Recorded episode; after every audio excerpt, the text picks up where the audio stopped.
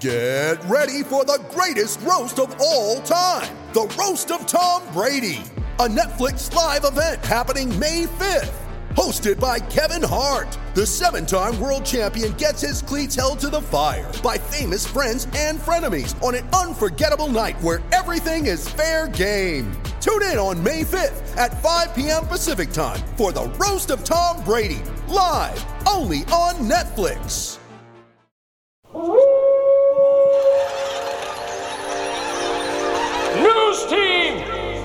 Assemble!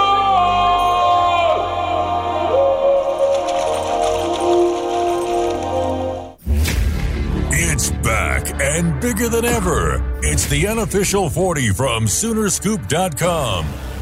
Now, here's the entire Sooner Scoop crew Carey, Josh, Eddie, and Bob.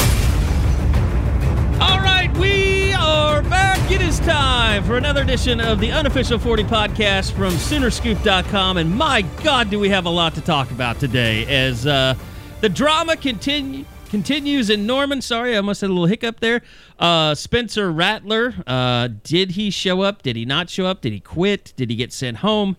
Uh, a lot of things to get into today. And Caleb Williams, will he be the starting quarterback this weekend? I think we all have very strong opinions on what we heard from Lincoln Riley yesterday and what some of it meant. Uh, we welcome in the entire crew Bob Przybylo, uh, Eddie Radosevich, and Josh McCuistion. Okay, fight for the mic, go. I've been talking for the last four hours. You guys go ahead. See, so Reading technically Eddie still won. with But he- he Lincoln was- Riley said. He Eddie was definitely trained to jump and take the mic. You two losers. so I basically I'm a uh, I'm very nice about it. I I took the mic but gave it to you. He won, but he gets to be the hero of the people. Like I, I Exactly. see it. It's that like you were a coach th- during the four by one hundred. You went out and grabbed the baton from the runner and then gave it to the next runner. Exactly. Yeah, Yeah, that slows everything down. Thanks. Your handoff wasn't practice. It wasn't. re- I mean, it was just you know you just flew by. There, make no mistake. I, I'm not familiar with handing a baton to anybody. I don't think anybody on this pod would be, would be blamed for such. Like a b- like a mama bird chewing up a food and putting it in its baby's mouth. Bob Przybylo, what, what were your uh, reactions from yesterday? Reading between the lines, you can kind of maybe understand what happened. You know, especially when Garen asked about the portal. It's almost as if Lincoln just had that conversation with Spencer Rattler on Monday. Like this would make no sense and do you no good. And you know, if you need a day to think about it, that's fine. But you need to be here. We we we still need you. But Caleb is our guy, and you're just gonna have to learn to accept that. Learn what Jalen Hurts went through. If you you know if Jalen Hurts really did help Spencer Rattler in 2019, this is the time where that should show up. I have a pretty simple take on everything that went down yesterday. Um, because you get you get this this uh, you know all these enraged people. They're like Lincoln Riley, we want the truth. Tell us the truth. And you're not telling us the truth about what went down with Spencer Rattler. I don't know what that voice is. It's the first time I've ever used it. Uh, I think that's kind of like PFT's Pat Mahomes impersonation. Um, but it's like I don't I don't care about that. Here's what we know. Spencer Rattler lost his job this weekend. And instead of wanting to get back back out onto the practice field and prove he was the guy for the job and to compete for his job, he wasn't there. Like even if Lincoln Riley is telling the absolute truth and says I gave him the day off, what competitor worth their salt would just say, "Okay, I'll go home. What- what- I'm not going to go compete on the practice field today to win my job back." Take it a step further. What team captain would do that? Would just be like, okay, yeah, you're you're straight. I'll I'll step out on a Monday Yeah. after OU Texas. it's, It- it's once again an indictment on Spencer Rattler's. I don't know. Uh, not. I'm not trying to say character, but his uh, competitiveness. No, His leadership, competitiveness, everything. It encapsulates everything that we you think we went know. home. You went home. Who does that? Why would you? Even if they told you to go home, maybe you didn't. Maybe you quit Uh, we don't know. Maybe you did quit, but you were not there on Monday. And there is no way that you're starting for this team on Saturday against TCU. Caleb Williams is the starter. We don't even have to ask the question. We don't have to have the debate. We don't have to put out the clickbait. Caleb Williams is starting on Saturday because Spencer Rattler, one way or another, chose not to show up on Monday and try and win his job back. Fired up today. You're still in radio I like mode. I, I like starting early. You're you're in radio mode still.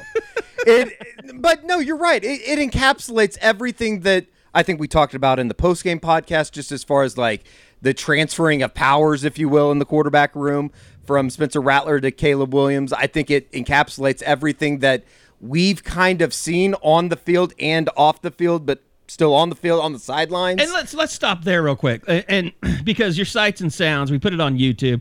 By the way, go check out the YouTube page. Uh, over 2,000 followers uh, we picked up over this last couple of weeks since we started the Isaiah Thomas show. Uh, Eddie put his sights and sounds up, and I think you blew a lot of minds. You know, Sooner Scoop, Scoop subscribers forever have known about sights and sounds. They're fantastic. One of the best things that we do on the site. Uh, you know, one of the biggest things that you know about us is Scoop HD. Uh, and our man Eddie Radosevich, he was before he was an influencer. He was a, he was a cameraman, ladies and gentlemen. I know that's hard to believe, uh, but We knew him when. I mean, you yourself were fascinated just watching Spencer and, and shooting Spencer on the sideline Yeah. after he had been taken out of the game. Sure, and, and- you learned a lot Well, just it from it- body it, language. It kind of goes with everything that we've known, and it's not like that. Spencer Rattler was, uh, I like. I think that there's been a little bit of a overreaction as far as his body language and everything that went into Saturday on the sidelines because it's not like he was moping on the sidelines and sitting on the bench like with his head in a towel or something. He was still there, but he wasn't there if that makes sense. And I think that it's like one of those things and you know like there's a lot of people that made a big deal about him not being in the team photo and and and Yeah. it's not like he it's not like he ran straight to the locker room after the game. He was out there for Right. a little bit. Uh, there was a lot of other guys that weren't in the team photo because of the mass chaos that was on and the, the, field. fans rushed the field. Yeah, and who like- knows if some Exactly. asshole said something to Spencer? I like, think there's a lot of people "Ha ha, that saw we got the Caleb. You know, a lot of people saw the video of him obviously going up to the up the tunnel with Jason Leonard, and it's like it's one of those things. It wasn't Jason Leonard; it was one of the communication guys. I forgot who it was, uh, but like that was probably overblown a little bit. But like think about where Spencer Rattler's coming from. I mean, he started August, and I wrote all this on the board as well. It's like he started August as being the next Heisman hopeful. He started August as being a future number one draft pick, uh, being the next Baker, Kyler, Jalen, whoever. And fast forward six games into the season, he's now benched in the biggest game of the year in front of a national audience. He's been embarrassed again. Add on top of that what you talked about after the West Virginia game, Carey, as far as the embarrassment that came from being booted home. Like it's been a rough go for this guy. Yeah. So I completely understand things have come crashing down. For why Spencer. he hasn't handled it well. But I think at the same time, you talk when you when you talk about that, he's in this position because he hasn't been able to handle it well. If that makes sense. I, I here's And not to mention the guy that took his job is a guy that I don't think that he likes very much. Right. Uh, To add on top of all of that, start. Do we think anybody, Spencer? I mean, going back to QB one, do we think anybody that Spencer Rattler sees, even as a mild threat, he likes? I, I, I don't even hate that. Like that's okay. That's some guys. That's just the way they compete, and that's fine. Like that doesn't really bother me that much. But I mean, remember how he was to his teammate, his high school teammate, that was so clearly subservient to Spencer Rattler in that quarterback room, and Rattler was always on him. He lived on him. Um, Yeah, I talk a you know, lot or about- from what we saw video. I talk a lot about how I can be a competitive ass, and sometimes I have I have taken it too far and become a competitive asshole. Mm-hmm. I, I think Spencer might just have one gear, and it's just competitive asshole. Yeah. I, like I said, I don't hate that. I don't. I don't judge. Like, You know, that's that's how some people are wired. it's That's come up right. on the board a lot too. It's like you know who else did that? Baker Mayfield, but he was able to reel it in. I think Kyler had the same kind of effect. If Spencer Rattler played like Caleb Williams did in the second half, none of this would be an issue. Fair. Yep. Completely fair. It comes down to what you're doing on the field, obviously. But at the uh, same time, oh. it's like he's just like I remember we talked about this after the uh, God, what was it? The Nebraska game, maybe? It's like he just I don't think gets it. But here's the To a certain here's what I don't understand. Why are why are so many people trying to Jon Gruden Spencer Rattler? Like th- just with the question yesterday to Lincoln Riley about you know who is Spencer Rattler?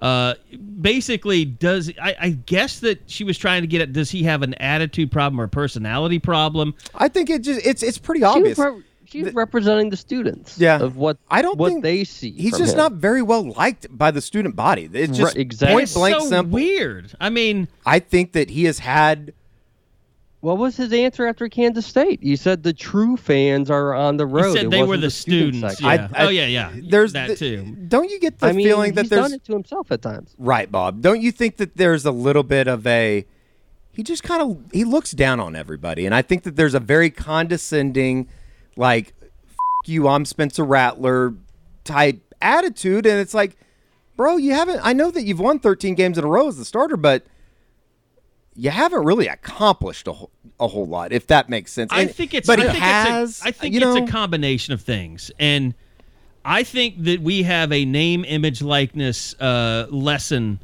from the whole releasing your own image line to start things out before you've ever lived up to the billing, lived up to the hype. Like yeah. selling t-shirts with your own brand on it getting a diamond necklace with your own brand on it uh, it separated him from the university of oklahoma right from the beginning and i didn't like it like i didn't know how that would play out but the first time i saw it i've talked about this before i was just like mm-hmm. ooh that doesn't look good like it just I, The logo or the actions? I'm, I'm kidding. I mean I know what you mean. yeah i mean it just but i think that's the thing it's like and he said something about i want to do stuff for charity but you don't see him doing anything for charity um almost like there's a lot of talk behind he just not talk as far as like It's kind of like it's kind of like uh, if anybody that's a fan of Silicon Valley. I don't know if any of you guys watch that. I watched the first season. uh, but like how every tech giant was like, we're we want to save the world. We want to make the world a better place while they're raising billions of dollars in VC funding. Right. It's kind of like that. It's like it's just a bunch of bullshit that you say that doesn't really mean anything.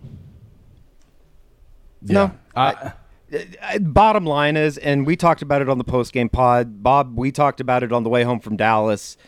It's point blank simple. It's like you saw the way that they played, the way that this team responded when Caleb Williams hit the field, and it like I can't put into words what that feeling was inside the stadium. And maybe I'm just mm-hmm. caught up in the moment, but it's like You could feel in the press box too. even the- 38-20 at halftime, and there was optimism galore because they knew Caleb was going to come out. It's like, okay, we spotted you an 18-point lead, but we're not going to turn the ball over, and we're going to make something happen. And as crazy as it is, it's like even the defensive side of the football fed off of Caleb Yeah. Williams No, coming they into did. the game. And like that's I'll just say it. It's like that type of feeling hasn't been felt in 13 games that Spencer Rattler started. And I would say you have to go back to the Baker and Kyler area. era. Right. Right. It's just like I I can't put my finger on exactly what it is, but there is a sense of belief and there's a sense of like I think that uh It's an electricity. I talked to what it somebody is. earlier this week, and it's like Lincoln Riley doesn't have to tell us who the starter is because the teammate, his teammates, told us who the starter of this team is Yeah. on Saturday. Makes sense. by the way that they played, by the way that they just like, and I didn't really notice it a whole lot, and like I'm sure that somebody could go back and look at all the video evidence that is out there and tell me otherwise. But one of my buddies brought this up to me. It's like, go back and look at the first half when Spencer Rattler gets knocked down. If see if uh, see if any players go help him up. It's like a mad rush when Caleb Williams gets knocked down for those guys to go help him up. Well, and who And was the first person? Who was the first person to comfort Kennedy Brooks after he thought he fumbled? Technically, it was Jeremiah Hall, but Okay. Caleb Williams is right there. Yeah. And it's just like small stuff like that. And I think it's easier to look back on it in hindsight, but it's like, ah, yeah, that is, it's telling. And you mentioned like It's him telling. going and getting in the defensive huddle. before OU gets the ball back in the fourth quarter, uh, the drive that they could have put it away before Texas scored when they're up 48 41. Like Caleb Williams, I have video. I'll put it on the board in the podcast uh, thread. Like he's over in the middle of the defensive huddle talking to guys. Carey, guys, I've never seen Spencer Rattler do that. It's They just rallied around him. There's- I mean, there's a- team there's- rallied around. there's Caleb something Williams. that Caleb Williams gets as far as a competitor, a leader, whatever you want to call it, and maybe even goes back all the way to the way that he put together the uh, summit. The summit. Yeah. Like he just has an innate ability to rally guys behind him, and when a, when a team is struggling like Oklahoma has been, Did you say a gnat? what did I say? What did I say? I don't know. I think he got stuck by uh, between innate and a knack. Like well, that's a, knack new word for. that we're using around here. a, a knack is fine with me. That, Let's go with innate. great. Let's go with innate. Guys, I survived a tornado this morning. It's been a rough morning. Was it that close Uh, to you? Yeah, it's like on 23rd Street. I had to Oh, like wow. wait before I went into the radio station this morning.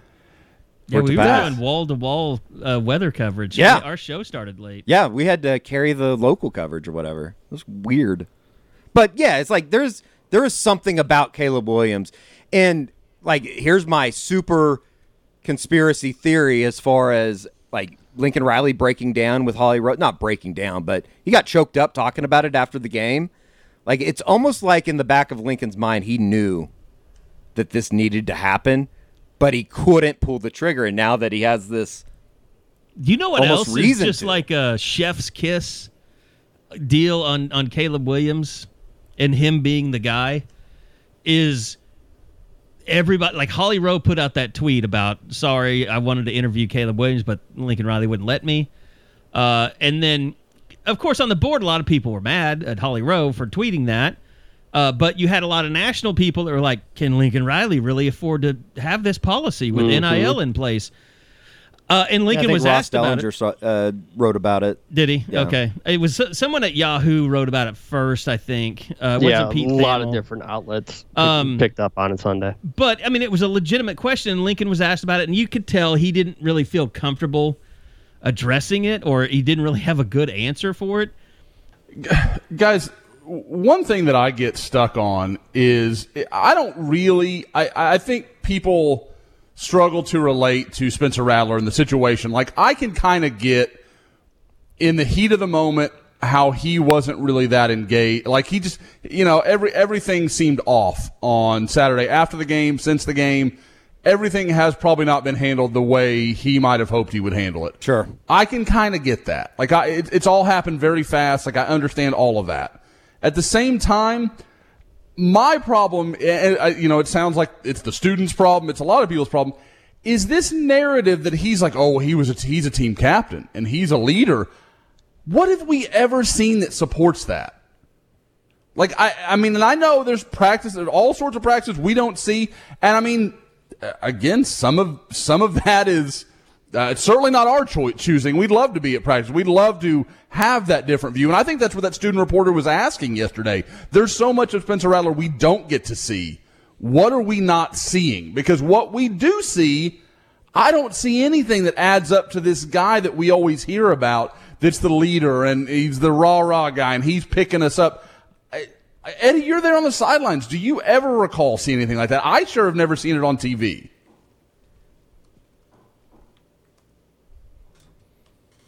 No. Sorry.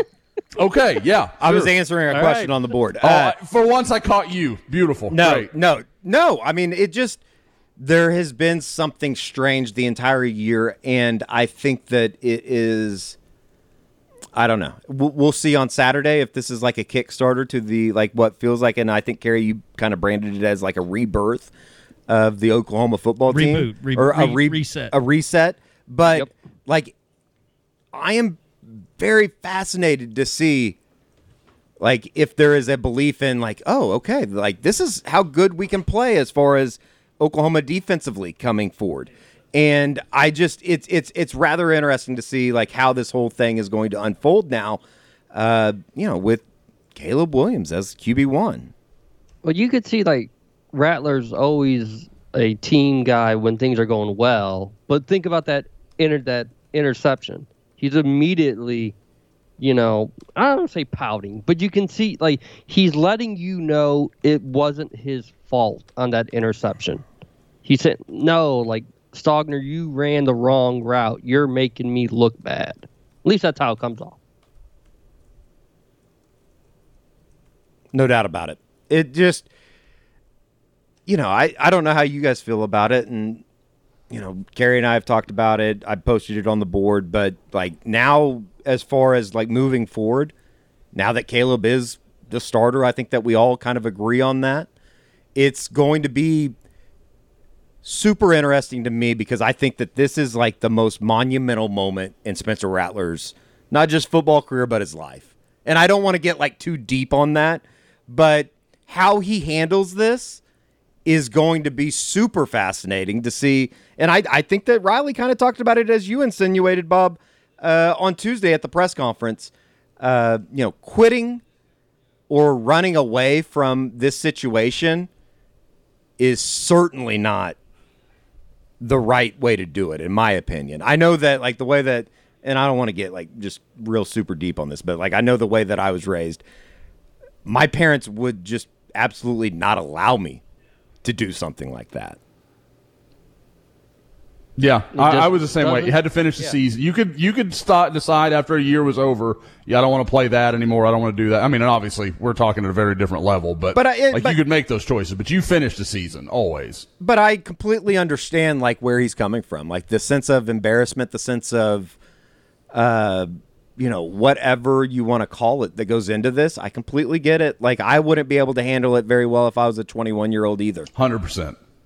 Yep. He, so that's Uh, why I thought it was a huge point that he finished with the two point convert. That's the last moment of him is the two point, con, you know, thing that he did with Drake, but didn't seem like it carried over much. It, it's still, I give him a lot you of credit for that. Like that. know, it- I- Riley's right. That would have been easy for him to not play. show. You know, it wasn't the single most important important play like Lincoln was saying, but it was huge to see that he could just come in at a moment's notice and and deliver like that. But now it almost like I don't know. Again, it kind of like the competitive nature is like, why wouldn't that be his attitude come Monday? It's like, all right, you know, I shook off what I did poorly Saturday. I'm ready to get back to it and be the guy that everyone thought that I could be. Yeah. I. it- I mean, he could have. You come out Monday. Who? I mean, and may.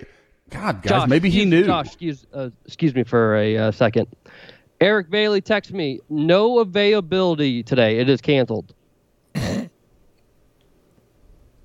Sorry, Josh. No, no, you're.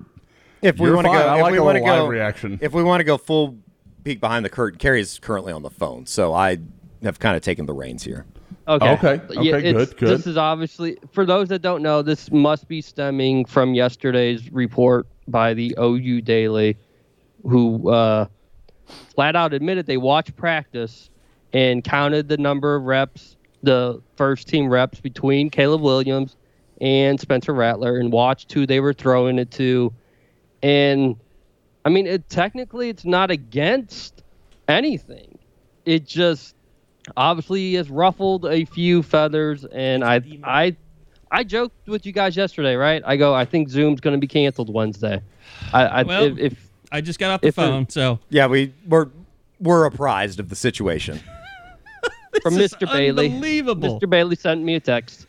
So here's what I can tell you. You guys are. This is how. This is how everything goes down. This is a nice peek behind the curtain, folks.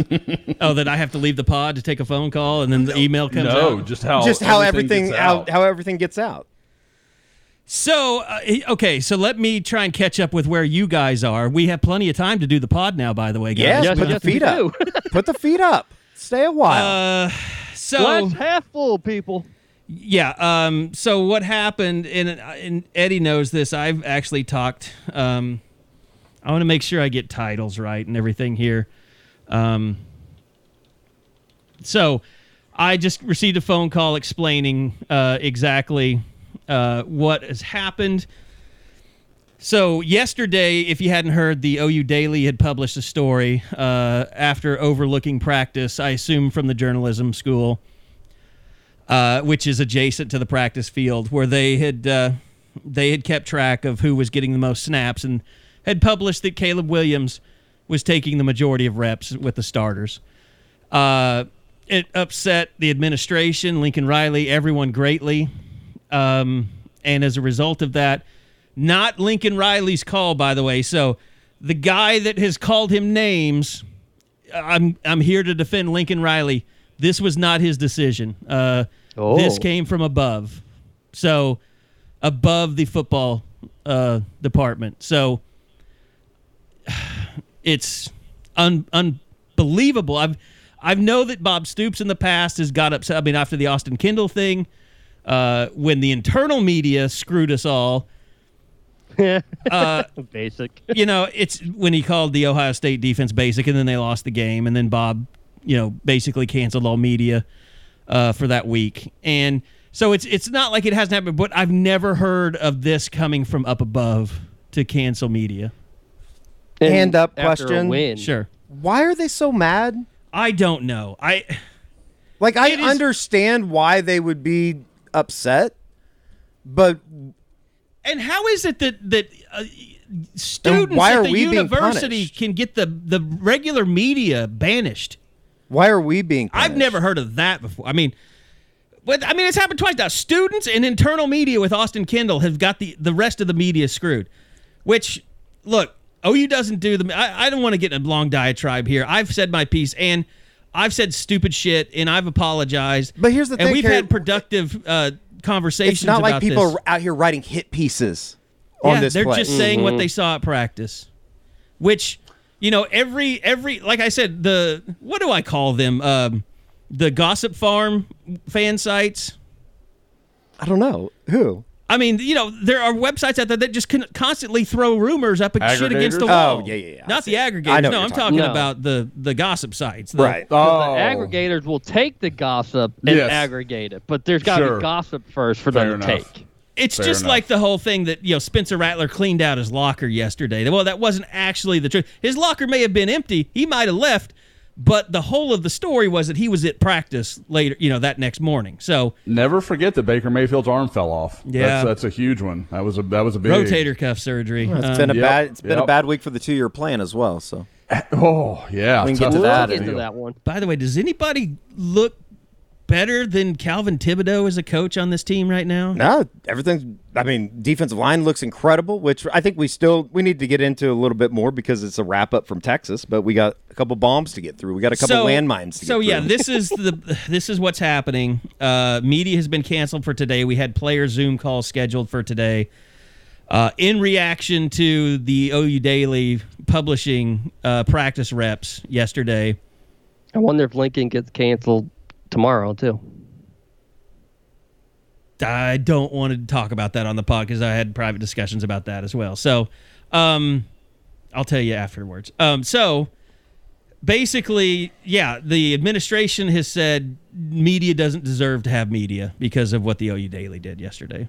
Which, as you guys are saying, we all know who's going to be the starter. Anybody with a brain that can just put two and two together. I mean, I know I get in trouble for my read between the lines posts on the message boards, but read between the lines, people.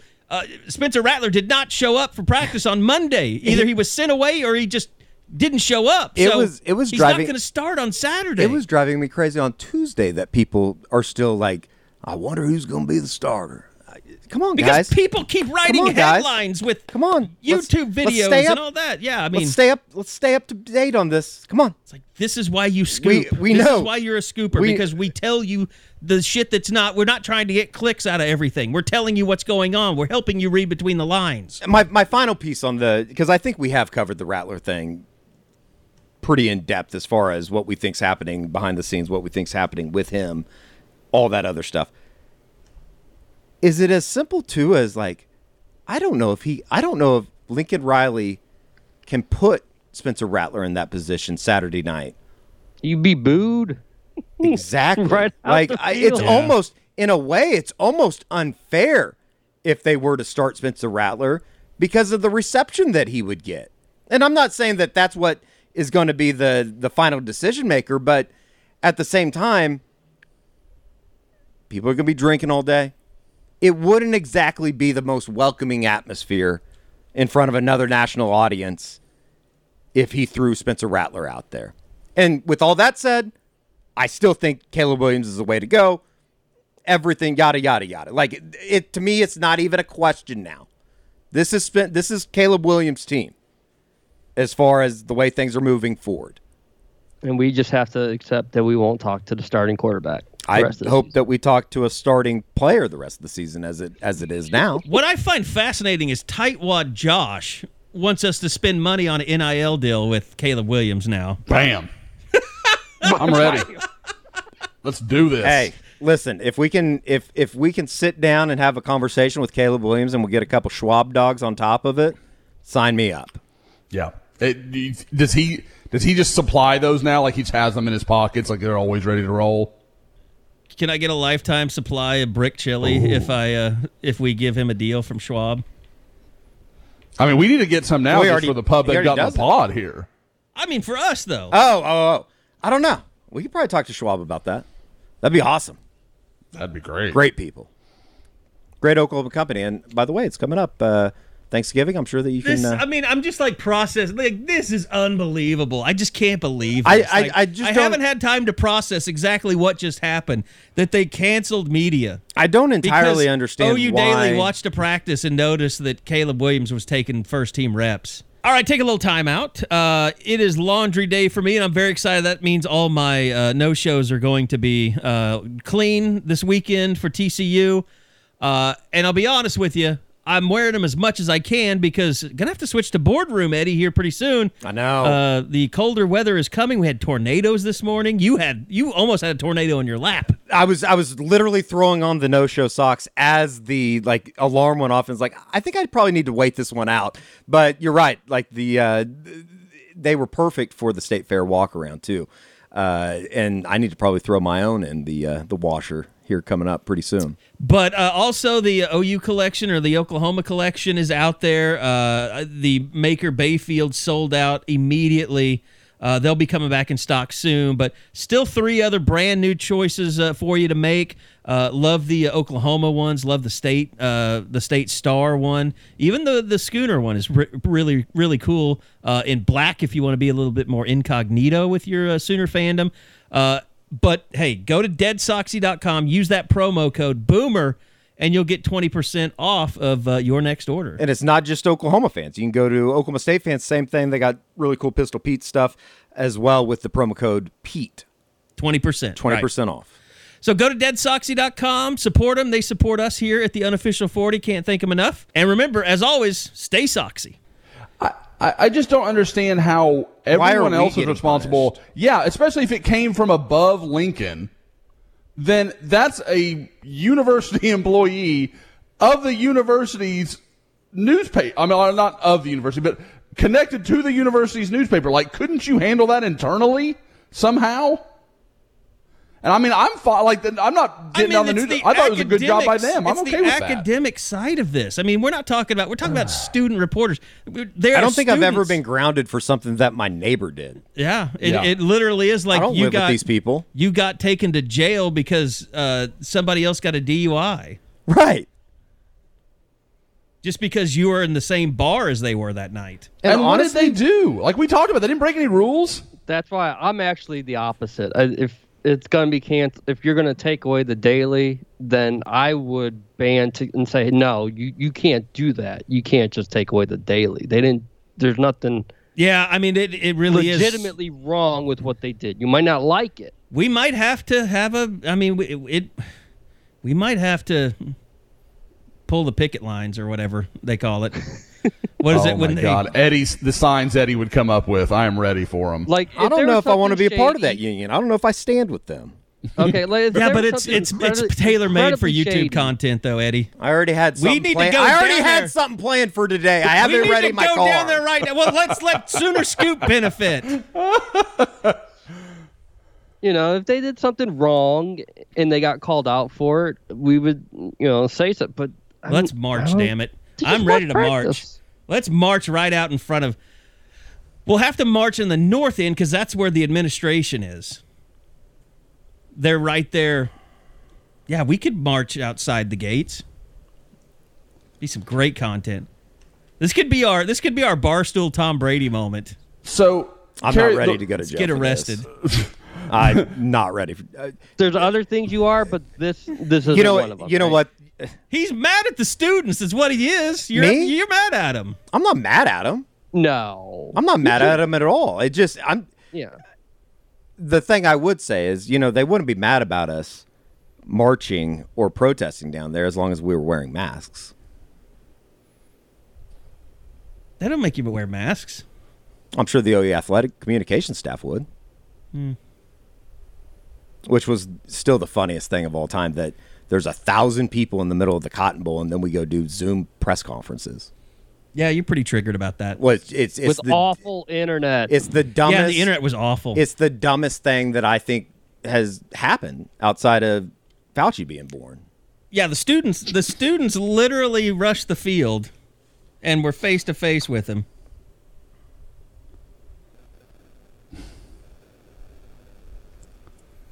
I just typed somehow my phone was transcribing everything that I was saying to Jason Kersey. So, Carey, I, I want to ask when you this phone call, whoever you spoke to, it was acknowledged that this was in direct response, or di- was it just assumed? I mean, I I, I understand. I don't way. want to get into the details because I was Okay. told not to give out details. Um, I was just told that it came from above Lincoln Riley, Okay. which I think we know. We're not stupid. We know where. And Read between the lines. yeah, I mean, I got I got a call from uh, Seth Prince this morning. I mean, he's in charge of all this stuff. And he just wanted to talk things over and get my opinion on things because he's no he knows that I've been doing this for a long time. And I I said this to every I said this to the beat last night. Like, and I'm sure Eddie doesn't agree with me, but I don't really blame the kids for doing it. Like, No, they, I'm not. I'm, let me let me clear the air. I am not mad at the daily Okay. at all. I'm mad Okay. at the situation that we're being punished for something that they did. Yeah, all they're it's doing stupid. is, and, It's and in, in reality, all they're doing is reporting on their student, on their classmates. well, and it also it's not like that they put out a bunch of clickbait either. I thought it was a pretty good report. It is reporting. And It's guess what? journalism. There's a lot of talented people on the beat that are going to spend today putting in FOI requests probably in response to this. I mean, maybe we should do that. It's just you're asking for a fight that you don't want. I just, I guess I don't understand the ideology behind saying we're mad about this because you caught us with our pants down, so we're going to punish you for it. That's I- kind of the way I Yep. look at it. yeah. mhm. Agreed. But here's the here's I- the deal. I mean, to be mad about it would to suggest that they did something that they were explicitly told not to do. Sure. I don't think Right. anybody has. There's not. There has not been a lot of communication between uh, sports information and you know the the media because of everything being Zoom and not seeing each other in person, not just being able to have small conversations here and there. Like I, I, we kind of have like a. It's almost like a board. I would call it. You know, four or five of us that talk to Mike Houck Yeah. all the time to you know hey, who would you guys like to see this week for interviews? And every Sunday or Monday, you guys I know I hit you up and say, hey, who do you guys want this week? Because I need to tell Houck and he's going to go to Lincoln and they'll set it all up. So there is communication, but for like kids, students, um, you know, just kind of junior reporters or guys that aren't really, cons- you know, haven't been on the beat for a long time, they get no guidance as to what is wrong and what is right like this is off limits this is you only get that when you're actually on the beat and covering practices and going down there and talking to people and actually you know spending time like walking through practice or by practice like these kids have no idea that putting that out there would would have caused this big of a storm I still don't understand. Like, so what? What is the you know what's the athletic department or the the football program's reaction to all this? Are they going to uh, start practicing indoors every day? Like, I just feel like it's an overreaction to something that a lot of people already knew that Caleb Williams was going to be the quarterback. Are are we really like in I- I- bigger picture? Are they really protecting Spencer Rattler this much? Like in in a in a way, is that not a reaction to like? but here's the Let thing the though. kid fucking grow up. here's the thing. I don't think this is about Lincoln Riley or the football program at all. I think Yeah. this is that you know how you you've every one of us have been a student at OU. Sure. you know how heavy-handed the administration can be sometimes with student matters when things get out of hand. Sure. Or, or I mean, fraternities. I mean, the crap that you guys have to go Yeah. through if you screw up. No, I, I get it, but that was kind like of they're under the. treating us like you know. and I don't know how it is like now, but uh, Carey, that was kind of under the old regime. That was kind of like a what I always thought was The a Boren thing. thing, yeah. to be honest with you, I don't know. It, it just it's a bad look. It is. It's, a- and it's a fight that you're not you're not gonna win. it seems petty. Yep. You can't win the fight. And honestly, if you're if you're upset about it from a football level, all you've done is verify that report. and some Like- students who pissed you off. Now, now you have the biggest podcast in Oklahoma sitting here talking about it for 30 minutes, just calling you, you know, dummies, like saying how bad you look. Like, is that really worth? Like, I said the same thing to, to Seth Prince when I was talking about it. You have to determine if the juice is worth the squeeze. Like, Always. is this worth the squeeze? Is the juice on this worth the squeeze by the administration? and I get it. There's going to be a lot of people out there that are going to say, "Well, the media is just bitching Oh, yeah, because that's just- what they always do." Yeah, But because they're trained to say the media sucks and and you know, God forbid that any of this is like a distraction. I don't think it But, would be. But you know, everyone that's out there saying, "Oh, the media sucks. They deserve what they can get." Guess what? You got a little morsel yesterday, a little tiny morsel that doesn't really mean a whole lot. Just that Caleb Williams was getting first team reps, which you saw that and you're like, "Oh shit, that's cool. Like that's good information." And guess what? The administration says. We don't care about good information. We don't want you to have any of that stuff. So we're going to punish the people that give you information. And it kind of reinforces an idea, and I'm not saying that we believe it or that we're throwing it out there, that there's a lot of protecting the brand out there as far as people being told what not to say. guess what? You protected the brand uh, for months, and your offense was shit. Yeah. So you know what did all the secrecy really gain you? It gained you a quarterback that didn't make the jump that everybody expected him to make.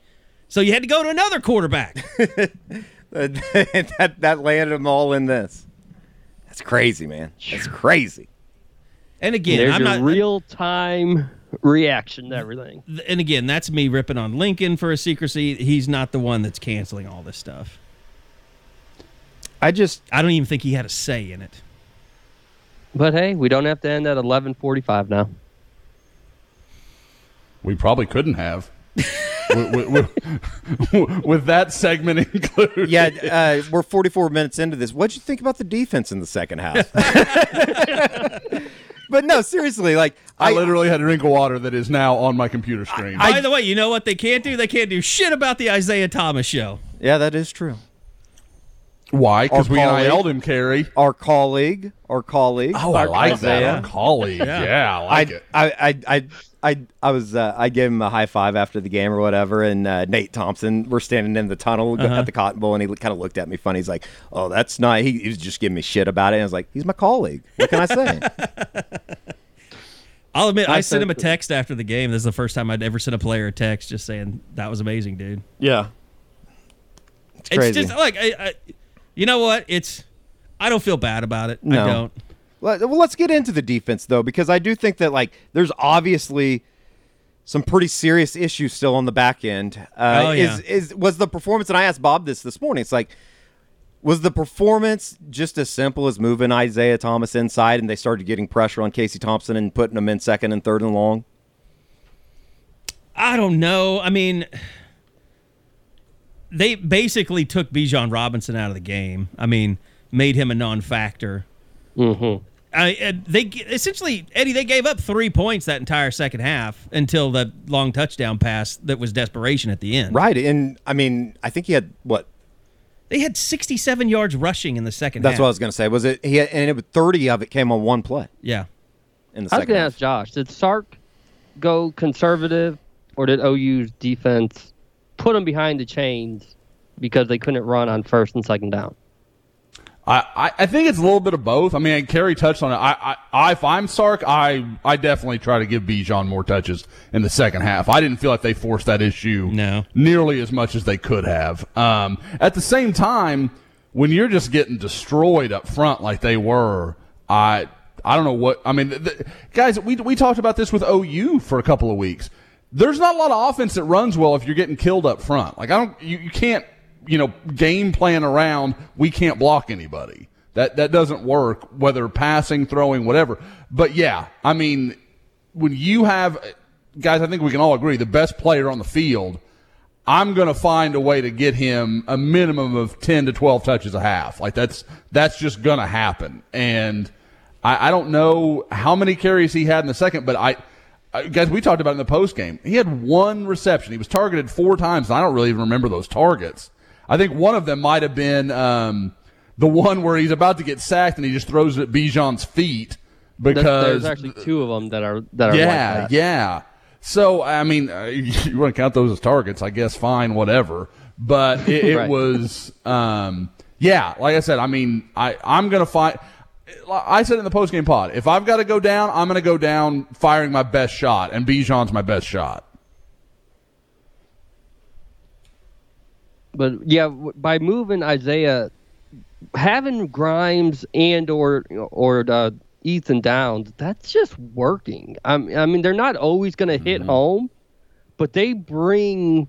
I'm gonna say that it factor, but when they're out there, you trust that there's a possibility they can make a huge play. And if you don't see that from Josh Ellison in the Isaiah Thomas role on the inside, but you do from Isaiah, then you put him there and you add another playmaker. And if you go, you know, Grimes, Winfrey, Thomas, Bonitto, you just let the fun happen because those guys are going to create havoc, make you know, make plays, and that internal clock for Casey Thompson that sped up quite a bit there in the second half.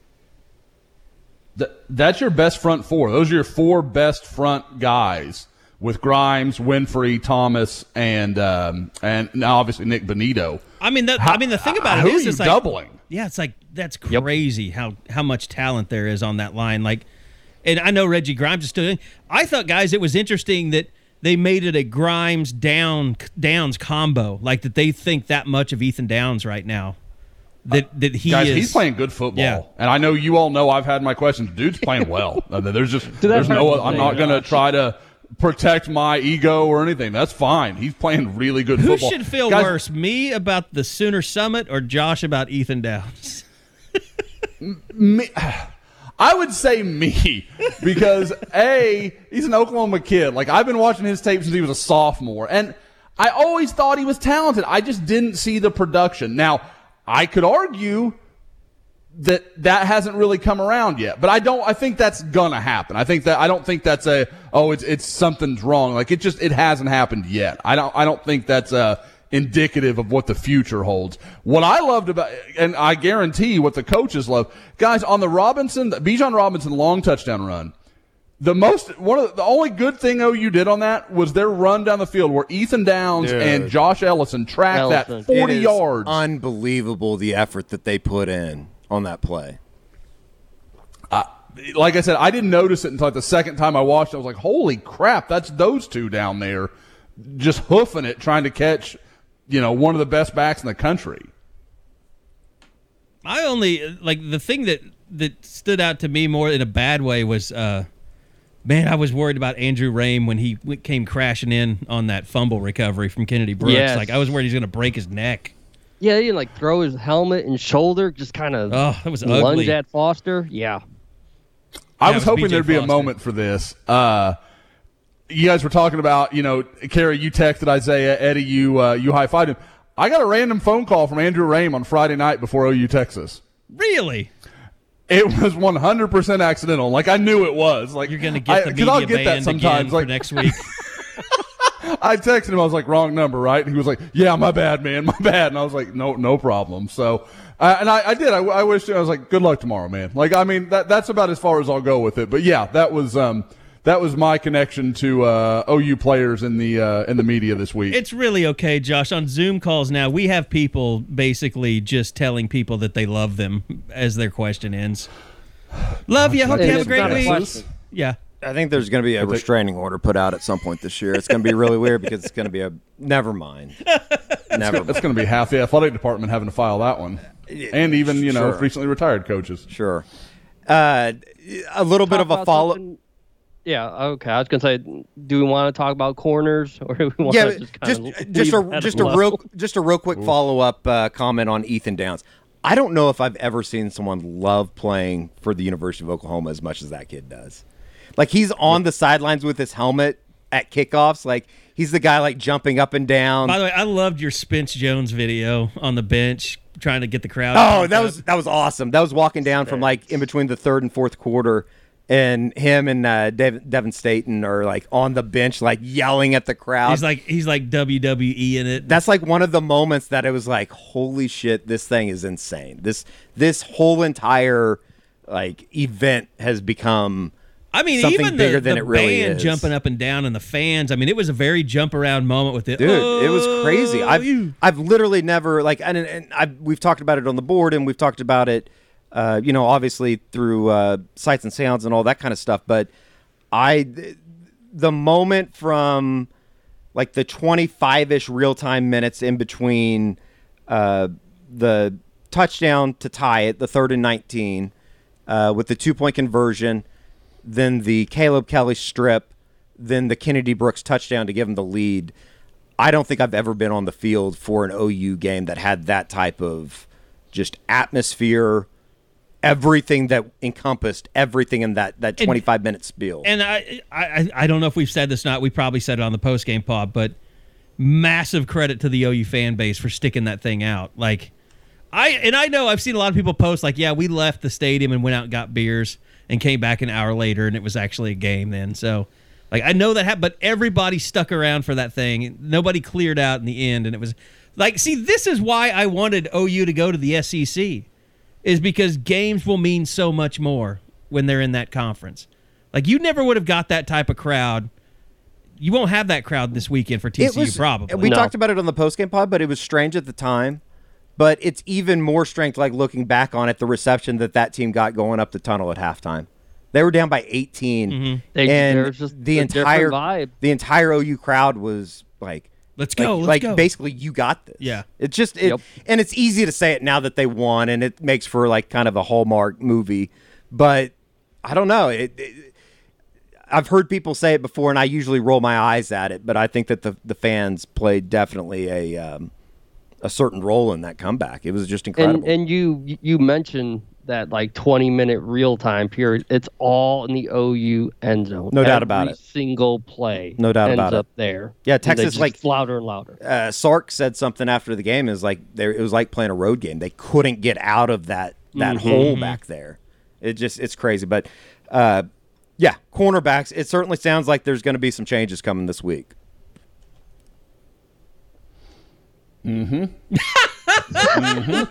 I'm hearing I some similar it's weird, things. right? We had Justin Harrington, he had Woody Washington. Like you felt like they were five, six deep. I know. And after Saturday, you feel it's Latrell McCutchin and DJ Graham. And what else do I got?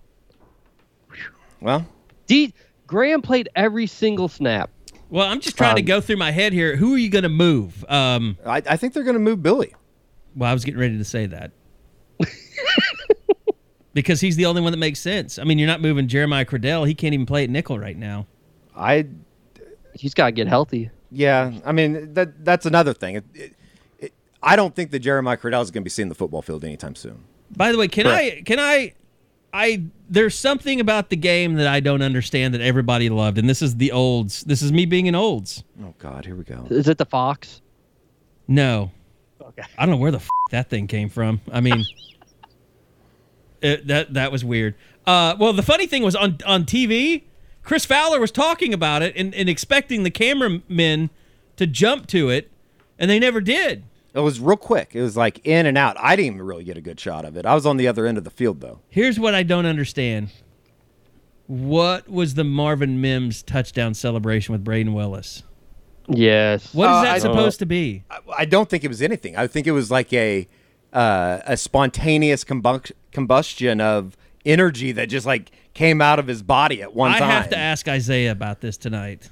Like what? I- because the players were like somehow someone else had come up with that because I saw Perrion, and maybe it was Nick or something, basically saying they stole that from us. So what the hell is it? Oh, is it I like don't a know if you want to take credit for having it. Yeah, like Perrion was trying to take credit for it. I have no idea. Okay, I don't feel like an old now that you guys don't know. I guess I we missed didn't the- I missed the Marvin about that celebration. yesterday. Is oh, it he's like- like, he's like he's like did we? his arms He's like and legs running. are like, he's like running, but Yeah. he's holding him up. you saw He's it, Josh. holding. Yeah. I mean, is it like a S- SpongeBob SquarePants thing or something? Like I don't know. We're all old here. It Maybe a has to be. Thing? It has to I don't be. know. I don't know. Maybe it is a Fortnite thing. I don't know. That's what we should just chalk up anything that we're too old for. and It's Fortnite. Fucking Fortnite. Fortnite. I don't think TikTok. Fortnite's really All a right. thing though anymore, is it? Since they got sued No, by but that no, that only enforces the old though. Like we just like we get to live in that old. Like it'll be five years from now, and like Fortnite's not even a thing. And you're still Literally, talking just about it, yeah. completely gone. And we're like, it's Fortnite. Fortnite. These kid, kids in their damn Fortnite. These kids and their Mario Brothers. Fortnite, TikTok, move just move on. It's got to be Super Smash Brothers stuff. Although I, I, I, I think that most people still love 007. Like as, Hey. as the greatest game that ever was. You talking about Goldeneye? Yeah, Goldeneye's the greatest, Goldeneye, greatest yeah. game ever made. Yep. That- that- I I literally missed parties playing double Goldeneye with my buddies. Like we would be at the party and you'd find us in 64 and go play that stupid game. Like I'm not. I sorry. Yeah, I feel wrong saying stupid. Like I wanted to say stupid, but now I'm like, mm I love that game. I'm not going to say that. Uh, yeah, that that's that's just an incredible masterpiece. Yeah, I I I probably I I deserve to die by a you know remote mine just for that comment alone. So I will say that just just one more thing on the defense.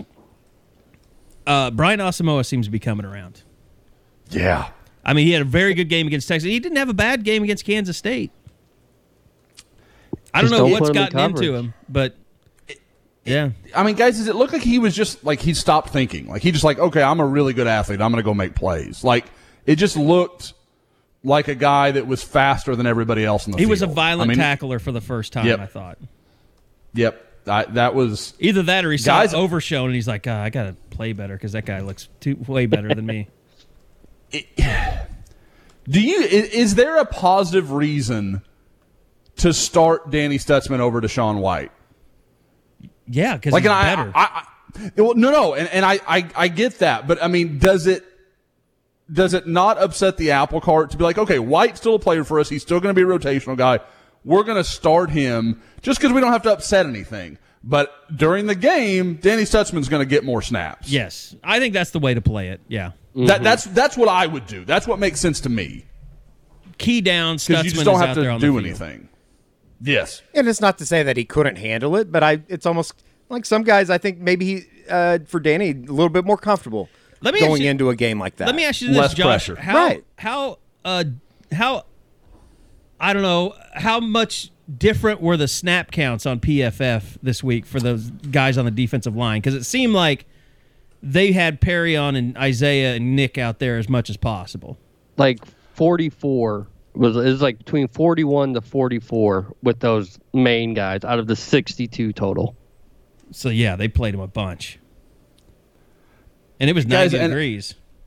Yeah, one of the the stranger things that and somebody I can't remember who brought it up on the board, but was like, yeah, you know, I don't know that because I, had DJ Graham in my hot eleven. They were like, well, he he got beat on a couple plays. I'm like, he played 62. Like sometimes people lose perspective of that. Like, yeah, he had three bad plays out of every- Played every 62. Okay, like that's okay. That's not guys. Not every play. I don't care how good you are is gonna be perfect. It doesn't work like that. So. Um, I thought he played well. Um, I just God, some of these PFF grades this week were weird. Like Jeremiah Hall was in the 60s. I Thought Jeremiah Hall played a great game. Um, you know, Jordan Kelly was the fifth highest guy on the defense. Danny Stutsman was in the mid to low 60s. I really I don't- just use their their their snap counts. Yeah. I don't even look at their grades now. yeah, sometimes Nick those Bonitto was an 84. Don't add up. Yeah. Doesn't it's a great base. It's it's kind of what we've always said. Great basis for kind of getting an idea of things, Mm-hmm. but un, unless you really know what is being executed out there or what is being asked of every player, it's hard to grade somebody. Sure, sure. I think Josh, you, you've said that. I mean, that's No, of no, it's it's it's damn near impossible. There, there's there's no doubt. I, I mean, but like I said, guys, for me, Bonitto on Saturday was pretty close to what was it, 20, 2015 or 2016 Ogbo, when he was just dead on his feet chasing Sam Ehlinger around in that second half when Texas was just tackling him toward the end of that game where he was trying to, you know, I think I think it was was it 16 was it 29 23 game? 17. 17. Okay. Okay. Yeah, Baker. So, but yeah, I, I mean just yeah, yeah, exactly. So I, I thought it was a performance on that level. And I don't know, like, I don't feel like he's. I had trouble putting Kennedy Brooks as my number one over Bonitto, but I mean, I, I get it. Like, Brooks had an incredible game, and I think he deserved to be number one, but I thought Bonitto was that good on Saturday. I don't think any player has gone from where Nik Bonitto has gone to in the last three years to where he is now for me on defense.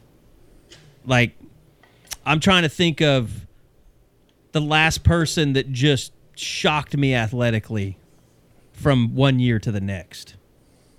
And really over two years. But I mean, I look at him and I'm just like, holy shit, that guy is good. Like, indescribably athletic. Yeah. Oh, I, Texas. I mean, watching those poor tackles try and meet him on the corner.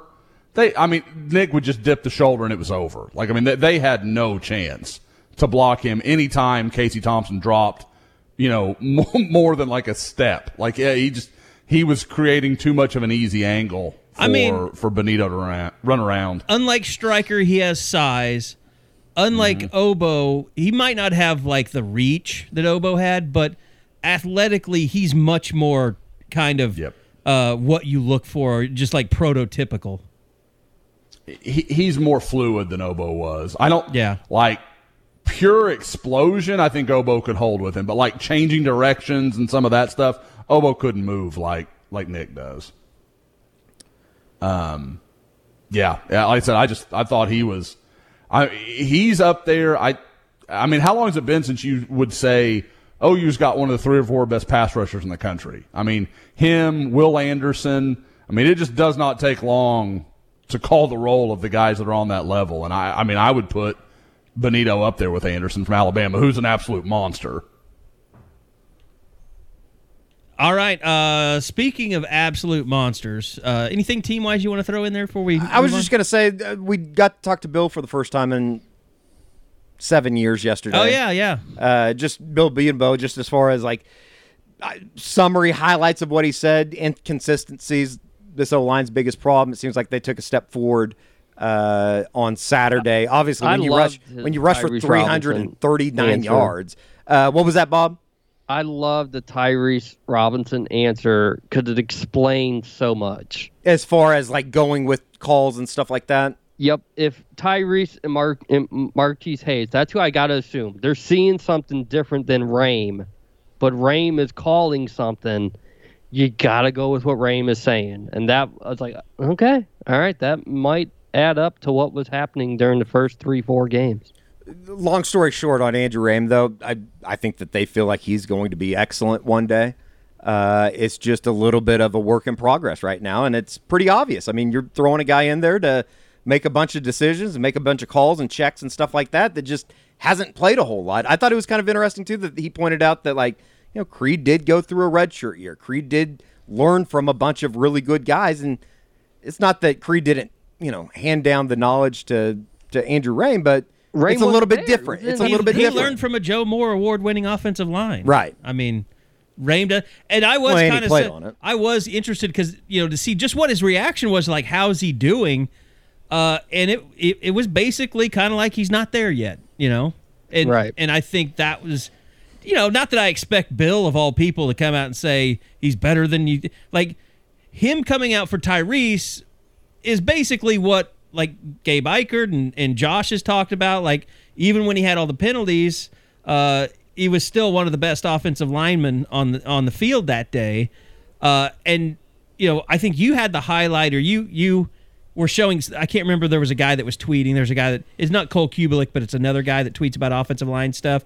Uh, I think you or Josh were like, "Hey, I'll take this every time." If I Yeah, it's it. like Tyrese Robinson just completely turns a guy inside, Yeah. flips his shoulders, and like that. That's a sign. That's a good sign for this group. Josh, I know you listened to the Bill Bedenbaugh stuff. Did you have any like major takeaways from anything that he said? Uh no, I mean I, I thought it was interesting, and uh, he he highlighted Erik Swenson, and I know that's a guy we've we've bagged on plenty. Look, if Erik he plays Swenson's playing guard, left, yeah, if he's playing guard, yeah. I don't think anybody should have a problem there. As lo- Agreed. Agreed. He could do that. No problem. Eh, But guys, him play, we talk on this pod all the time about how much harder it is than most people understand to move left and right. But to do left tackle and right guard, I mean, same game? different feet, different responsibility. That's hard. Like I, I don't know that that's gotten its due for. That is a tricky damn thing to do. And guys, he was the left tackle on uh, Caleb Williams' touchdown run. I mean, he was the guy that kind of sealed that in. And um, you know, aside from Caleb Williams making a, a really nice move when. Uh, you know, I mentioned Jeremiah Hall- Hall. I thought he had a good game. He he missed one on that run.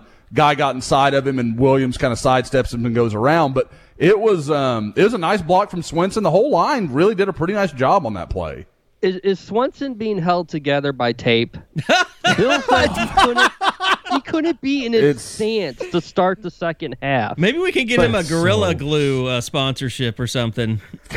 Lee. You know, I mean, that was that's when- the story when- of his career, when- the injuries. But when- here, you know, in his sixth year, it just seems no matter what happens, he's always banged up in some sort of way. Yeah, I mean, Bill basically came out and said, "Yeah, he's got a back problem. Like, what else Not is new?" today, but Yeah. Saturday he did. It, it, he he is he's like the like the 50, 60 year old man that like wakes up and he's like, mm, back feels good today. It's going to be a good day. You know, like he, he just he wakes up and finds out what his day will be. You just imagine it's like the beginning of uh, the movie Major League when Jake Taylor gets out of bed for the first time. yes, that's it. At least you could have said you were with the Yankees. Oh man. Uh, okay. Uh, moving on. Huge recruiting news yesterday. As uh, Josh, I know this is. I was trying to explain it to my uh, radio uh, uh, uh, brethren this morning, like all the his dad and the church and all this and all the craziness that went on with Gabe Dindy, uh, and uh, you know College Station.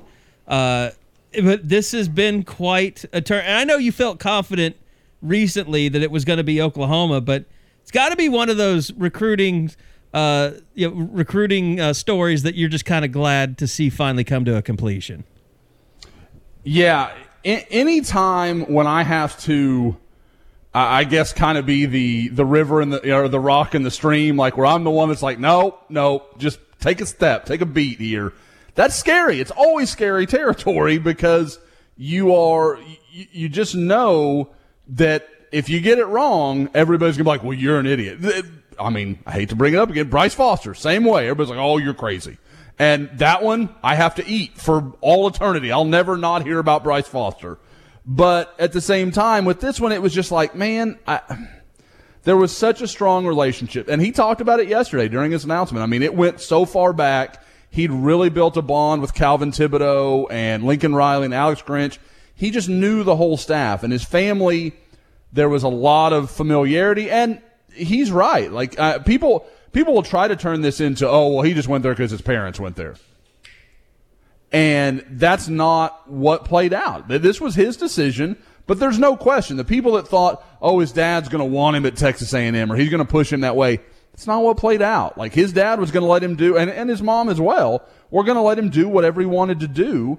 He chose Oklahoma because that's a school. And uh, guys, part of my forecast long ago was, you know, early in Gabe's recruitment, he would talk about how much, you know, he, he grew up liking Oklahoma. Like it was a school he thought about playing for when he was a kid. And that stuff's not easily overcome. Uh, it, it happens, it does, but usually you guys follow their heart. They just do. Now they'll they'll explain other reasons why that happened, but that's usually what happens. And obviously, didn't hurt that apparently he made his decision, kind of his final choice, over the weekend. Well, I mean, got to watch OU's defensive line just decimate Texas. Like that's it's not a bad moment in time. Now he also saw A and M beat Alabama, so you know who knows where he comes out on that. But yeah, this was this is one I was definitely glad to be done with and kind of be like, it's fine. You guys just sometimes you just got to ride out the storm a little bit.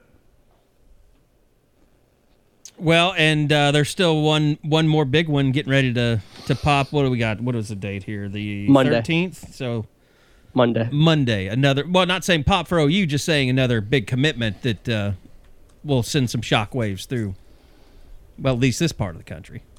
Yeah, uh, you know Gentry Williams, you know top uh, top ten corner in the country, guy from Booker T that OU's been in on since you know late in his freshman year of high school. I mean he's he's been a guy that everybody knew was special from from the word go, and kind of kind of like what I was just talking about with Gabe Dindy, a guy that has always been very honest and open.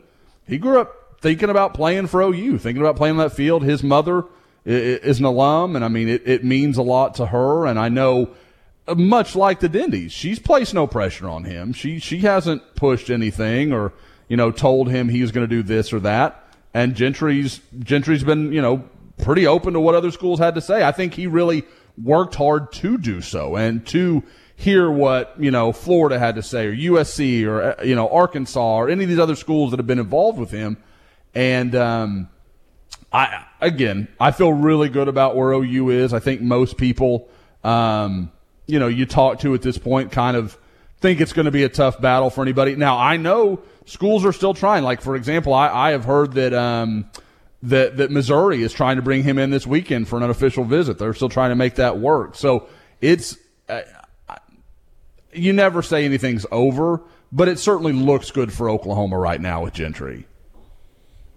That is, I was talking to some buddies about this yesterday. It's like five years ago, people would have just absolutely lost their minds if OU got a five star defensive lineman. And I'm not saying that people rolled their eyes or anything like that because it was massive that they were able to get him, but it was like almost kind of, I don't want to say expected, but it was like, yeah, okay, that makes sense. Well, I, I don't know, Josh. How much does it help that OU has done nothing, uh, but shown that they are producing defensive linemen right now, especially with the year they're having with Nik Bonitto and Isaiah Thomas.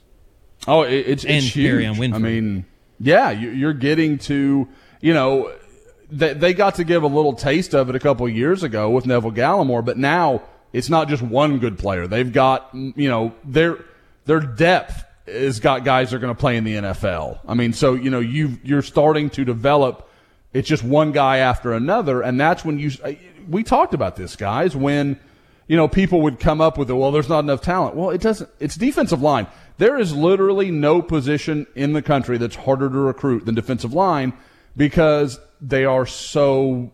There's just not many of them. There's not many elite defensive linemen, which is why it's the same schools recruiting the same guys. I mean, you know, we've talked for weeks here about Marvin Jones Jr. and Kenyatta Jackson and Enai White and all these guys that are kind of connected to one another. Okay, if Enai White goes to Ohio State, well then Kenyatta Jackson probably could end up at Oklahoma, but that's if Alabama doesn't get involved. I mean, there's there's that level of intersection with all of these guys, and that's what you get. Like I said, when you're recruiting these elite guys, uh, Clemson tried to get tried to push hard late on Gabe Dindy. I mean, not when I say late, I mean kind of last spring into the summer, and was just kind of told, eh, no, you know, like it's it's a little late for all that. And I know same deal uh, with Kenyatta Jackson. Uh, Clemson tried to kind of come in late, and they were told no. So um, you get a lot of that sometimes, where guys just have to kind of.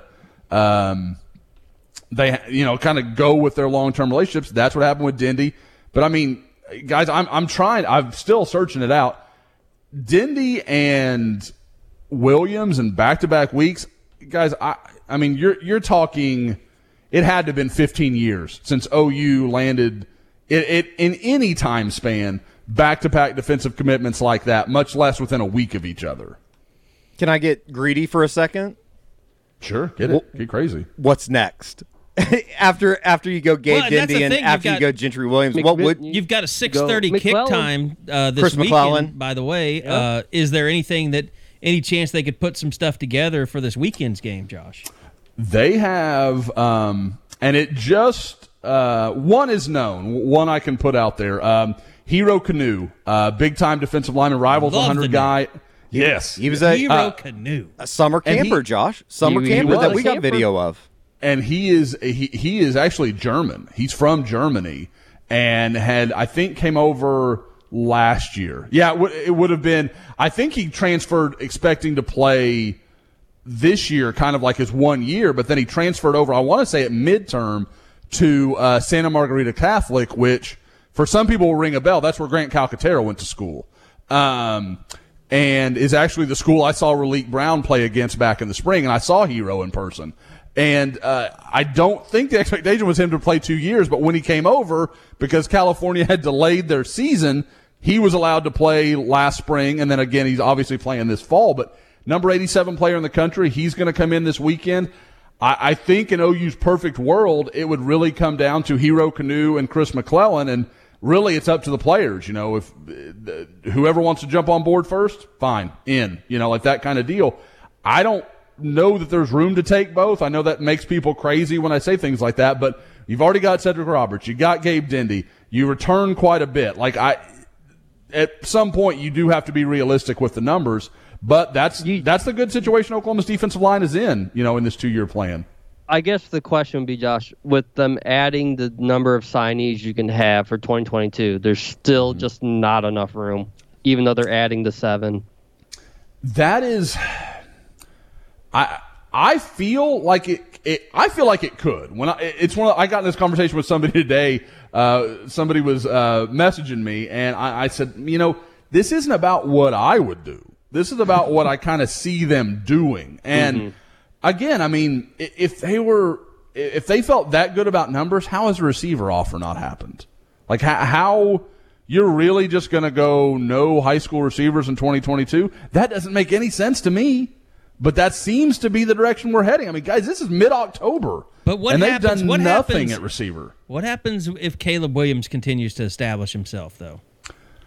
You know, I mean, that don't get me wrong, that helps because it's it's not a deal where yeah, I mean, you have to trust us. This Caleb Williams kid we've got, it's unbelievable. Like th- there's there's video evidence. There's something every kid can see. Hey, man, you come play with this dude, and you might be with with the next Heisman winner, kind of as they sold Spencer last year. But you still have to at some point make an offer. I mean, OU's got to do something, and I, I kind of keep waiting to hear like, oh, Luther Burden's kind of looking around again, or hey, Talyn Shettron, maybe they offer Tabry. I hear nothing like that. There, there's no clear indication. Again, I don't think that's what will happen. I do think they'll they'll sign a wide receiver, maybe two, but at some point you gotta gotta get moving on it. I, I kind of I'm wondering if we're gonna see one of OU's kind of favorite things is either a hanging around for a player nobody gave them a chance for, and then all of a sudden they're right there at the end when maybe a school fills up or some other reason.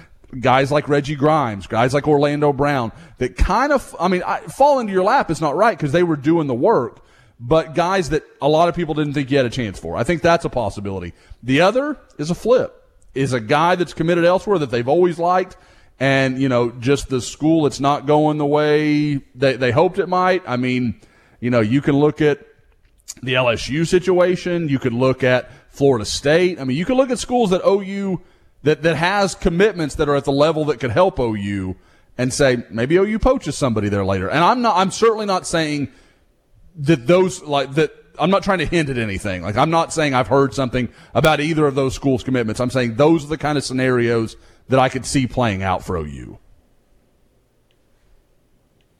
I'm just checking, uh, seeing this starting to hit the national media about the it's the blowing media up, stuff. guys. It, it's just not nobody It looks won out of that. ridiculous when you see national outlets tweeting about this. It looks more petty than I thought before. It. I don't think that those people miss very often, but they, the powers that be, have completely Lost their up. mind. They f- Yeah. this up. I Yeah. mean, there's well, just no and, other and way you're to say getting it. people putting it on Lincoln. Like, and I get why they Yeah. would think that is Lincoln. Yeah. Mm-hmm. Yeah. Um, but when it's made clear to you that it wasn't Carey, like that, that's when you can't do it like this. If you're going to do something, you got to step out in front of it. You can't just, you know, like, and and I feel bad because I've already had my spat with Lincoln, and and I mean, like, even when they were, you know, it's like now people every time something like this happens, they're like, Carey was right, Lincoln's a jerk. Hey, I don't want you to know. I Well, want you yeah, to I mean, know you I are a jerk, I definitely don't always think you're right, and you definitely are a jerk. Pretty wild. and it's only going to get amplified. I mean, Reddit's talking about it now. You're getting national football reporters that are putting it out Yeah, there. like Ian Rapoport's talking about it. This is the last thing Sorry, that Josh. was probably on. W- wouldn't know. yeah, we'll let you know. yeah, you're blocked. we'll let you know if he says anything of, of note. Probably not. But like this is just one of those things. It's like how I guess you just how did they not see that this was going to blow up in their face like this? They think it was wasn't going to be a big deal that people weren't going to say anything. It's it's an it's a decision made out of emotion. right. Which again, I get it if they're mad. I, I I kind of understand where they're coming from, but at the same time, You're hurting people who make a living, who earn, put the food on their own tables, Well, not- because of kids that are going to school. and they're and they're now they're I mean, they're kind of really not in a not- relationship, We're they're- not, we're not going to be starving because of this. Let me just. Put I that- might go I'm on a hunger little- strike. they they're hurting the fan base now by punishing the media for one person's actions. Guys, I'm going to go in the opposite direction. T- it was Tiffany's birthday yesterday. There's birthday cake in the fridge. I may eat that whole thing. They're hurting my health because of the anxiety of, of this of this whole situation. You cannot allow me to have sheet cake anywhere within a five mile radius. I love sheet cake. I, I'm not a cake guy. The- I uh, am. Pie. I am so will here for decimate sheet pie. cake. I mean, it hasn't happened in a few years, but I used to just go buy a little mini sheet cake for myself for birthdays. There is, there's nothing worse about having by yourself, to children celebrate being by married. yourself. Yeah, That's yeah. the most depressing thing I've ever heard. Little Homeland made the little bitty circle ones. Oh boy, I I'm gonna just tell you right now. This I had- video, see, I had the this video saddest- idea that I'm get, that I have for this afternoon is maybe one of my greatest ideas, Really? and I'm excited to go make it. Who's filming it? I oh, I'm- have a tripod, and I will. I Oh, it's super secret. Oh, Do I you like it. Do you want me to go and use the cinema camera? No, I mean it's not going to be like that, but I have to go make a couple purchases to help me with this idea. This is very interesting. It's not it's not going to be that funny. Now that I built it up, it probably won't even be funny. Oh. Can we Can we make this a YouTube release? Yeah, We can premiere it on YouTube, and then you can put it on your social channels. yeah, I think so. We could say like I just- seven o'clock, Eddie Radosevich YouTube premiere about the quarterback situation. It'll be done. Norman. It'll be done by five o'clock. Well, then send it to me, and we'll set it for six p.m. YouTube premiere, and we'll Oh, promote it on social. Well, I, I guess I wasn't going to clear it with anybody, but maybe I should now. Because this was I told I told Oh, Dylan saying- Buckingham this idea this morning before any of this even happened. So you're worried? You're worried this is going to get you in trouble or us in trouble? It'll get us in trouble. He's not worried. He knows. Okay, well you do this on your own then. All right. Never mind. We, we disavowed. D- d- mm. Can I? Who did Berry Tramel call a hack in the paper this morning? Oh, I don't know. Wait, what? Said it was a radio hack. Interesting. Who tweeted? Who tweeted brutal? It's a radio person. That's what it About said what? in the print about the uh, Spencer Rattler going to the locker room. Hmm. Somebody tweeted and it said brutal, but I can't find who it was. People thought it was me. I it wasn't me though. Was it? It was commenting on that video. Correct. Well, it would have been. A, it would show up in the quote tweets. I it? know it, but it's not there. Somebody deleted it. Hmm. Okay, this is what it says. This is from Tramel's article, and he's sticking up for Spencer Rattler. It says, Four seconds in which Rattler took a step or two, turned his head with his helmet on. He didn't have his hands raised. He was shouting in glee. He was stone faced. In other words, he was acting just like the other three or four Sooners in the video. Yet a radio hack tweeted brutal in reference to the video. Four seconds. A video of Rattler being escorted up the ramp went viral too, used as evidence that Rattler didn't care about the team, didn't care about the celebration, didn't care about the victory. Radio hack. I don't know who it was. Nobody can figure it out. A text Tramel right now. Was it me? That'd be sweet if it was. Now, Eddie can be so dry at times. Do you know exactly who it is, and you're telling us you don't know who it is? No, I have no idea. Mm. Okay, okay. I, I, I wasn't sure. I was like, I might be. If I was in the room, maybe I could read it better. But I'm like, maybe he's messing with us. I have no idea. Okay, okay. The text has been sent. I don't remember tweeting brutal. I don't know what the like. I don't know what the. Uh, Pete Mundo from Heartland. oh, well, then maybe he is a hack. I don't know who that is. who who is that? I don't know. Is that a podcast? I, I truly I don't know that. Heartland College Sports or I'm not? I'm not familiar with the name. Uh, I almost want to say I've gone on with them once. Not that that I mean. it says owner of old whore. Heartland underscore CS College Heartland College Sports. Mm-hmm.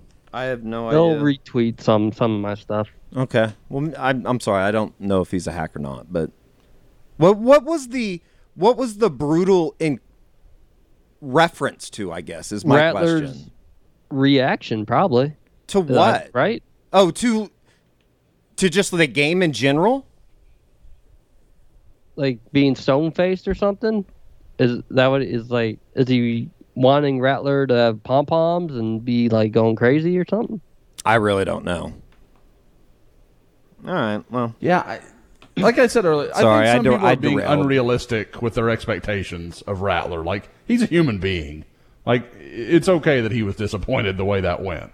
I mean, not in the winning, but the you know the way his game went. That, that's that's pretty reasonable human reaction. Yeah, I mean the the just the complete kind of doxing, if you will, of his personality and his temperament. Yeah, It's just it's too much.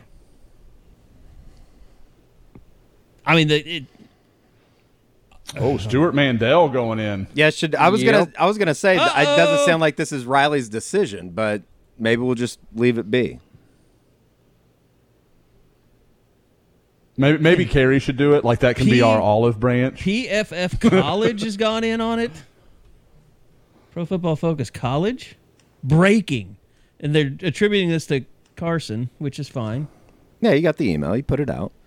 Um, the more you limit, okay, I see Stewart's now. The more you limit media access, the more aggressively the media will try to find out what's really going to him. oh, I don't, you know, it's one of those things. I, I don't know. we, we that I should need like to get we should hear live on the pod. We, we should have Carey. We should help Carey craft the quote tweet to respond to that. Look, I signed. was- almost got canceled. I was told this was Lincoln not Riley Lincoln's abuse. decision. That's that's what I was told. This was above his head. And judge and, and the reason I believe that is because I know people in the administration were actively involved because I've had George Stoia contacted me yesterday, uh, a young journalist that uh, you know very proud of you know Gaylord College and, I think and this the is George's there. fault. Maybe He did so well when he was at OU that now everybody's trying to chase him. They're trying to be the next George. Son of a bitch. Now he's covering set the, the bar too high, Broncos. yeah, he said he he did too good. He did too good of a job. But and like I said, talking to Seth Prince this morning, um, it's not Lincoln Riley that's upset about this. Which I'll be honest, surprised me, guys. I mean, Like, I look, mean, look, I- I Lincoln Riley is not happy about it. I'm sure, but I don't think Lincoln Riley is on the warpath trying to get the media blocked. I really don't. I honestly don't. I, I I mean that more from if anybody was going to be on the warpath. I'm surprised it's not Lincoln. Like, because guys, I, we talk all the time about you don't have to treat this stuff like national secrets. In this situation, I was talking to Tiffany about this yesterday. I kind of get it. Like, I I mean, you're forcing TCU to prepare for two quarterbacks. That's exactly what you want to do, and you're doing it from a completely organic scenario. Like, it's not like you're creating controversy at quarterback. Like. You have some TCU is not good enough to be worried about what you know making them prepare for two quarterbacks. I'm sorry. We are missing out on one of the great beat weeks Texas of the year. Two weeks ago. Well, I mean, They had complete. versus That's not- They been, had complete. I mean, this is again. This is not about Lincoln. This isn't about preparing, being secret or whatever. This is just an overreaction by people above Lincoln Riley to us, the student newspaper. Agreed. I mean, trying to I, am just saying, like in this situation, I can understand it. People that had nothing to do with it.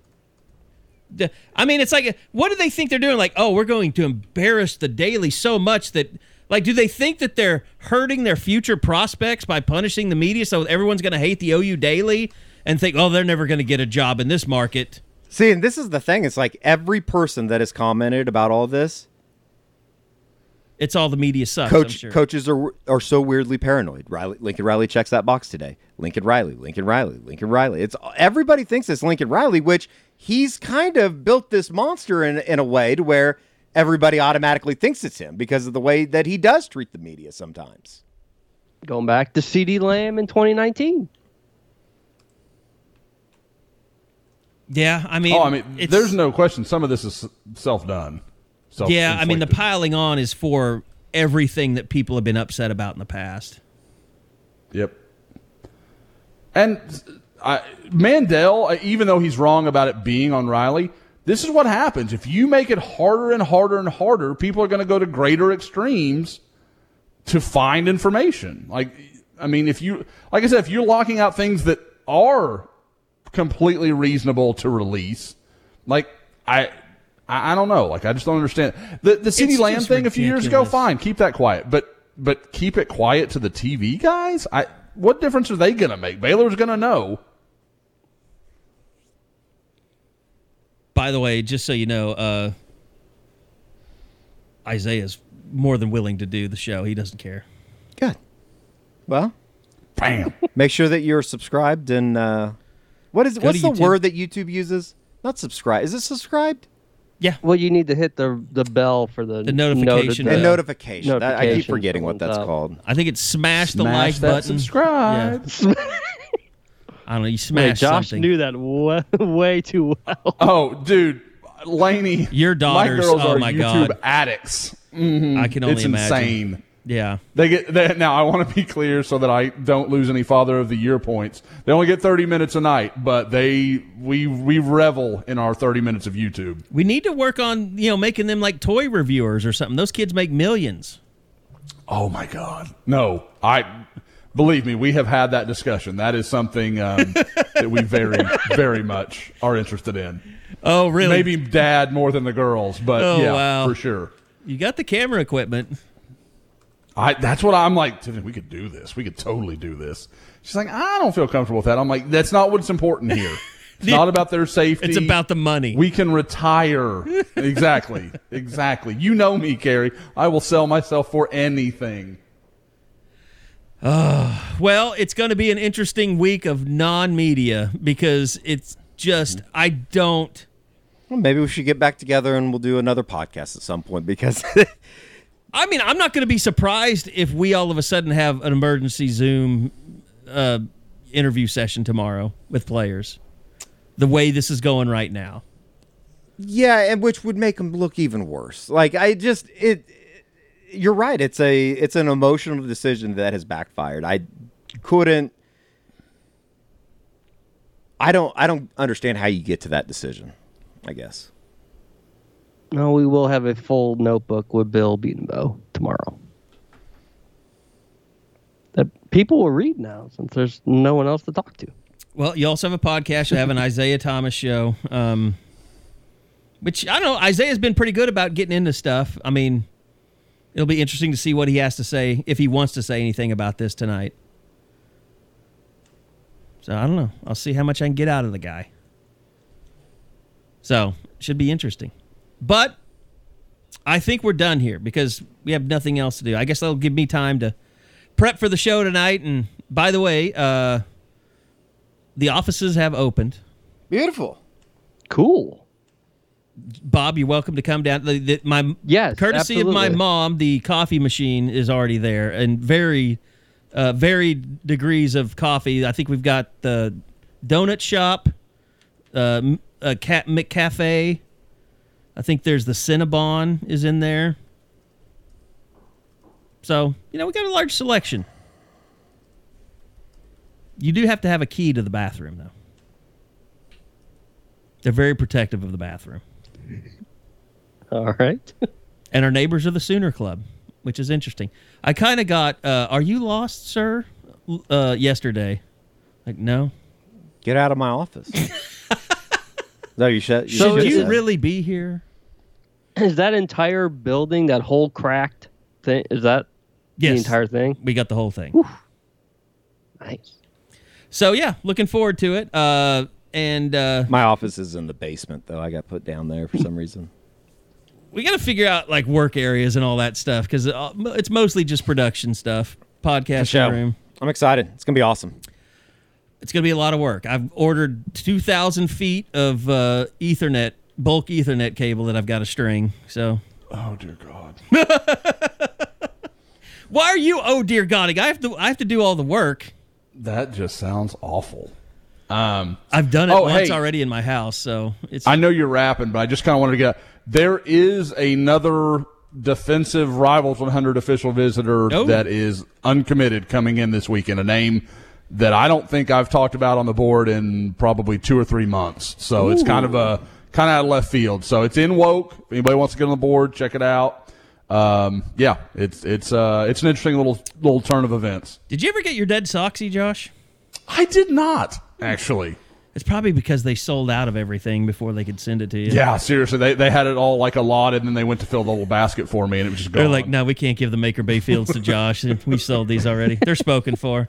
I get it completely. Sell them. That, you know, much better than giving them away free. I get it. They are still not back in stock, by the way, but they will be soon. So, hey guys, appreciate it. Uh, look, and, and just to say, we don't care. I mean, in the end, I mean, it's something for us to talk to. It's not going to end Sooner Scoop as we know it. That that media is canceled.